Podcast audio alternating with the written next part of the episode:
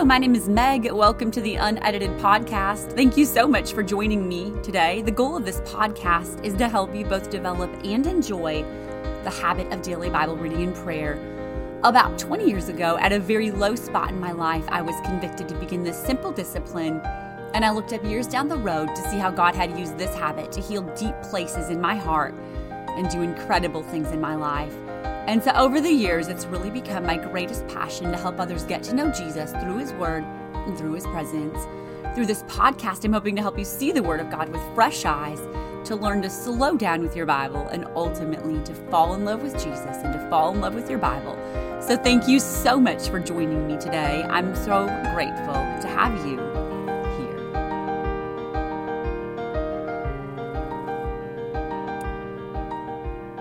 Hello, hello, hello, and happy Friday. It is going to be a great day. If you have not had a chance to listen to uh, the interview from last week with Brother Drew Galloway, I would encourage you to go listen to it. I personally took notes on everything that he said and just so many treasures and good nuggets and inspiration and challenge to immerse yourself in the Word of God and to get to know the Word of God for ourselves. I was very ministered to by the things that he had to share, so I would encourage you to go back and listen to that.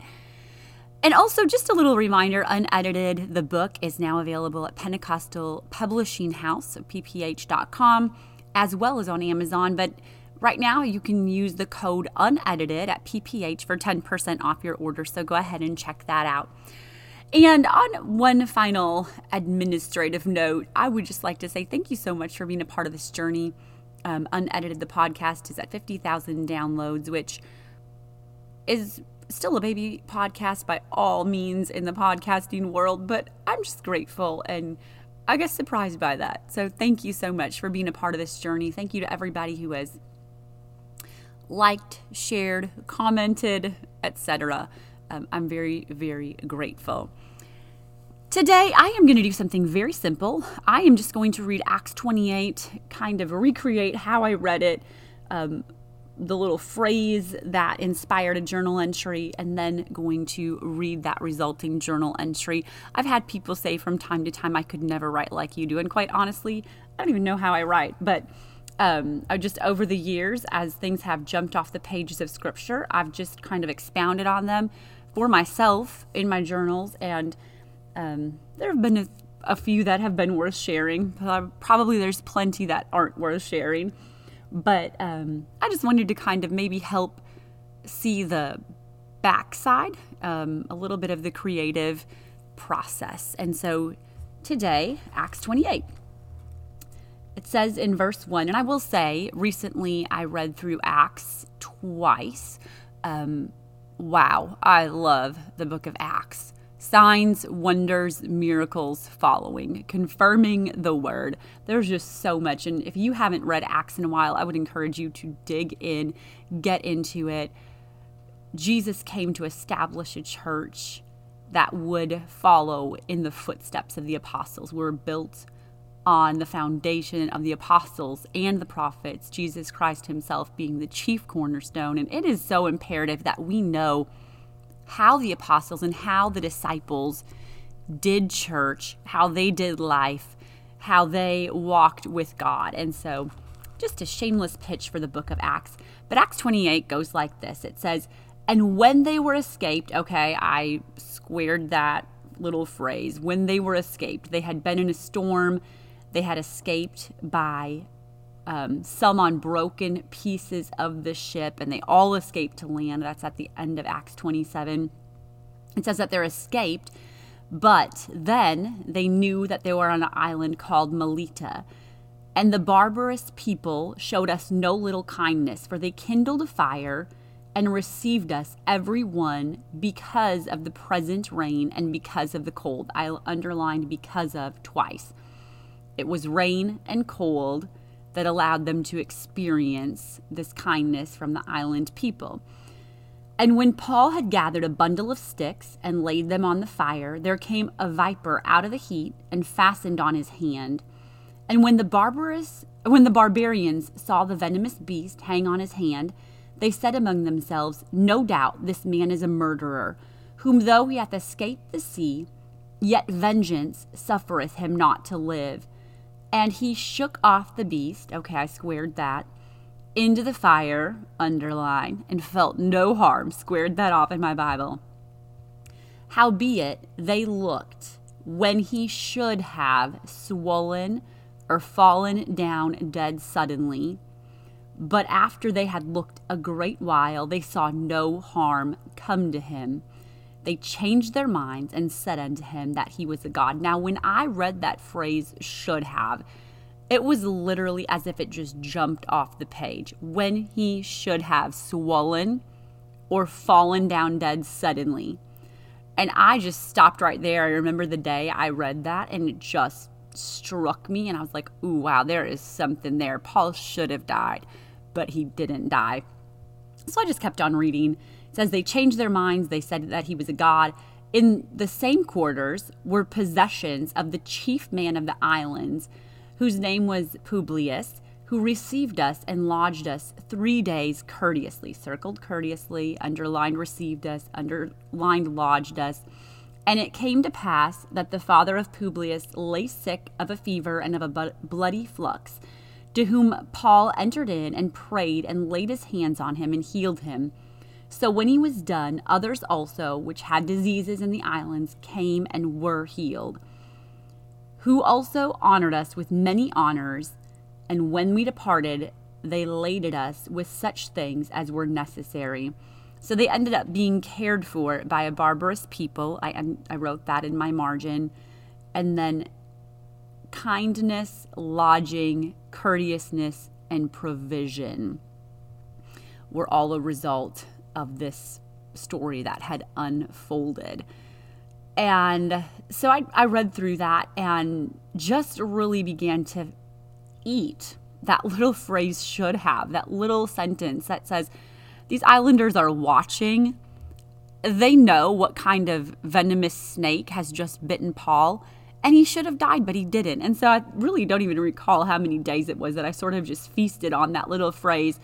But I ended up coming back and writing a journal entry that I will call should have. And so I would just encourage you. I know I've uh, done episodes on letting the Bible stop you, slowing down with the Word of God. Just let the Word of God speak to you. And if something ministers to you, meditate on it, continue to think about it. God might just show you a little phrase one day and then continue to unpack that phrase in your mind and your heart and your spirit in the coming coming days you might eat off of a little phrase for weeks and weeks and weeks. That little phrase or that little verse from the Word of God will just continue to minister you, to you. That has happened to me so many times. And so that's how I read Acts 28. And now I will share an unedited journal entry with you, should have. Yesterday, as I read Acts 28, the phrase should have jumped off the page at me. Chapters 27 and 28 detail the perilous journey of Paul and his shipmates from Jerusalem to Rome. Port to port, the ship slowly sails towards its destination, encountering several severe weather situations. They endure a tempestuous wind so strong it's named Euroclydon. This storm was so tumultuous that it evoked phrases like, and we, being exceedingly tossed with tempest, no small tempest lay on us, all hope that we should be saved was taken away, and fearing we should fall upon the rocks, wished for the day. In spite of the severity of the storm, Paul is assured he will make it all the way to the intended destination, Rome. He encourages his fellow shipmates. And now I exhort you to be of good cheer, for there shall be no loss of any man's life among you, but of the ship. And there stood by me this night an angel of God, whose I am and whom I serve, saying, Fear not, Paul. Thou must be brought before Caesar, and lo, God has given thee all that sail with thee. Wherefore, sirs, be of good cheer, for I believe God, and it shall be even as it was told me. After fourteen days in the storm, the ship ran aground but just as Paul had said, all 276 sailors and prisoners aboard the ship escaped safely to land. I have always loved verses 44 and 45. and the rest, some on boards and some on broken pieces of the ship. And so it came to pass they escaped all safe to land. And when they escaped, they landed on an island named Melita. The islanders show them kindness, make them a fire, and receive them because of the rain and the cold. Paul, in an effort to help, gathers a bundle of sticks, places it on the fire, and a viper comes out of the heat and fastens itself on Paul's hand. The islanders see the venomous beast hanging on his hand. They talk amongst themselves, conclude he's a murderer, and though he's escaped the sea, this is the way fate would take him. But Paul shakes off the viper into the fire and feels no harm. And this is the line that struck me to my core. Howbeit, when they looked and he should have fallen, howbeit they.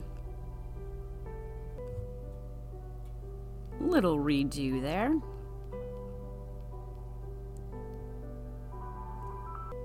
When he should have swollen or fallen down dead suddenly, but after they had looked a great while and saw no harm come to him, they changed their minds and said that he was a god.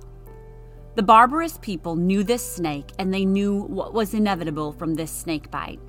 Paul should have swollen up or should have fallen down dead suddenly. Instead, he shook it off back where it came from and felt no harm. There are so many things in life, seasons I can look back on and say, I should have. I should have given up on people. I should have walked away from God entirely. Others should have given up on me. God should have given up on me. My future should have been destroyed. I should have lost my mind and my sanity. I should have probably been dead. I should never have recovered from that heartbreak. The list could go on and on. And everyone else would probably have their own. You should have given up your faith when God didn't answer your prayer. You should have grown bitter because of your parents' divorce or your divorce. You should have never recovered from your failure. failure. You should never have been restored to a sound mind and overcome the years of mental and emotional challenge. You should have ended up in prison or a halfway house or an institution because of your battle with sin and addiction. You should have. I should have. But the power of the Holy Ghost intervened. For Paul, the Holy Ghost was anti venom. What should have killed him had no power over him. In the previous chapter, Paul had been told he'd make it to Rome, and the promise prompted him to shake off that viper back into the fire. And those looking on observed and knew that Paul should have been dead, but he wasn't. He was very much alive, and the thing that should have taken his life opened the door for the miraculous. The islanders decide Paul is not a murderer, but a god, and offered him lodging. A miracle of healing unfolds as he lays his hand on and prays for the father in law of his host. The survivors of the shipwreck are honored with many honors and are given things that are necessary for their journey. The unfortunate event that should have ended Paul's life, the venom that should have closed out his ministry, did not, but instead became a doorway for more ministry and perfectly timed provision. The barbarous people of the island show them kindness, receive them, lodge them courteously, and laid them with things such as are necessary. The New Living Translation says, As a result, we were sh- showered with honors and when the time came for us to sail, people supplied us with everything we would need for the trip. From this perspective, the storm, the shipwreck, the snake bite were fortuitous, not unfortunate. The providence of God scripted provision in a most unconventional way. What should have taken Paul out provided for his promise. The promise that he'd make it to Rome was funded by a venomous beast. So don't be surprised if the thing that should have killed you, crippled you, destroyed you, finished you off, becomes the very thing God uses to open doors to the miraculous, unfold callings and ministry, and fulfill promises. You should have, but you didn't. Shake off the snake and keep going. We probably all have some should have moments in life if we read through the Bible Joseph should have, David should have, Job should have. I love that the devil was so surprised by Job. He assumed Job would curse God, but Job didn't curse God. Job blessed God.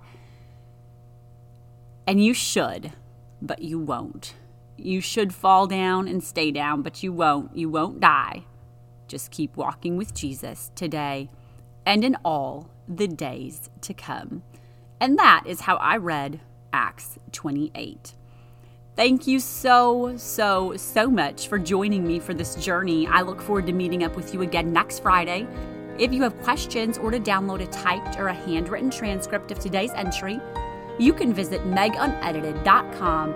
For now, go grab your journal and your Bible. I so look forward to the power of this habit in your life.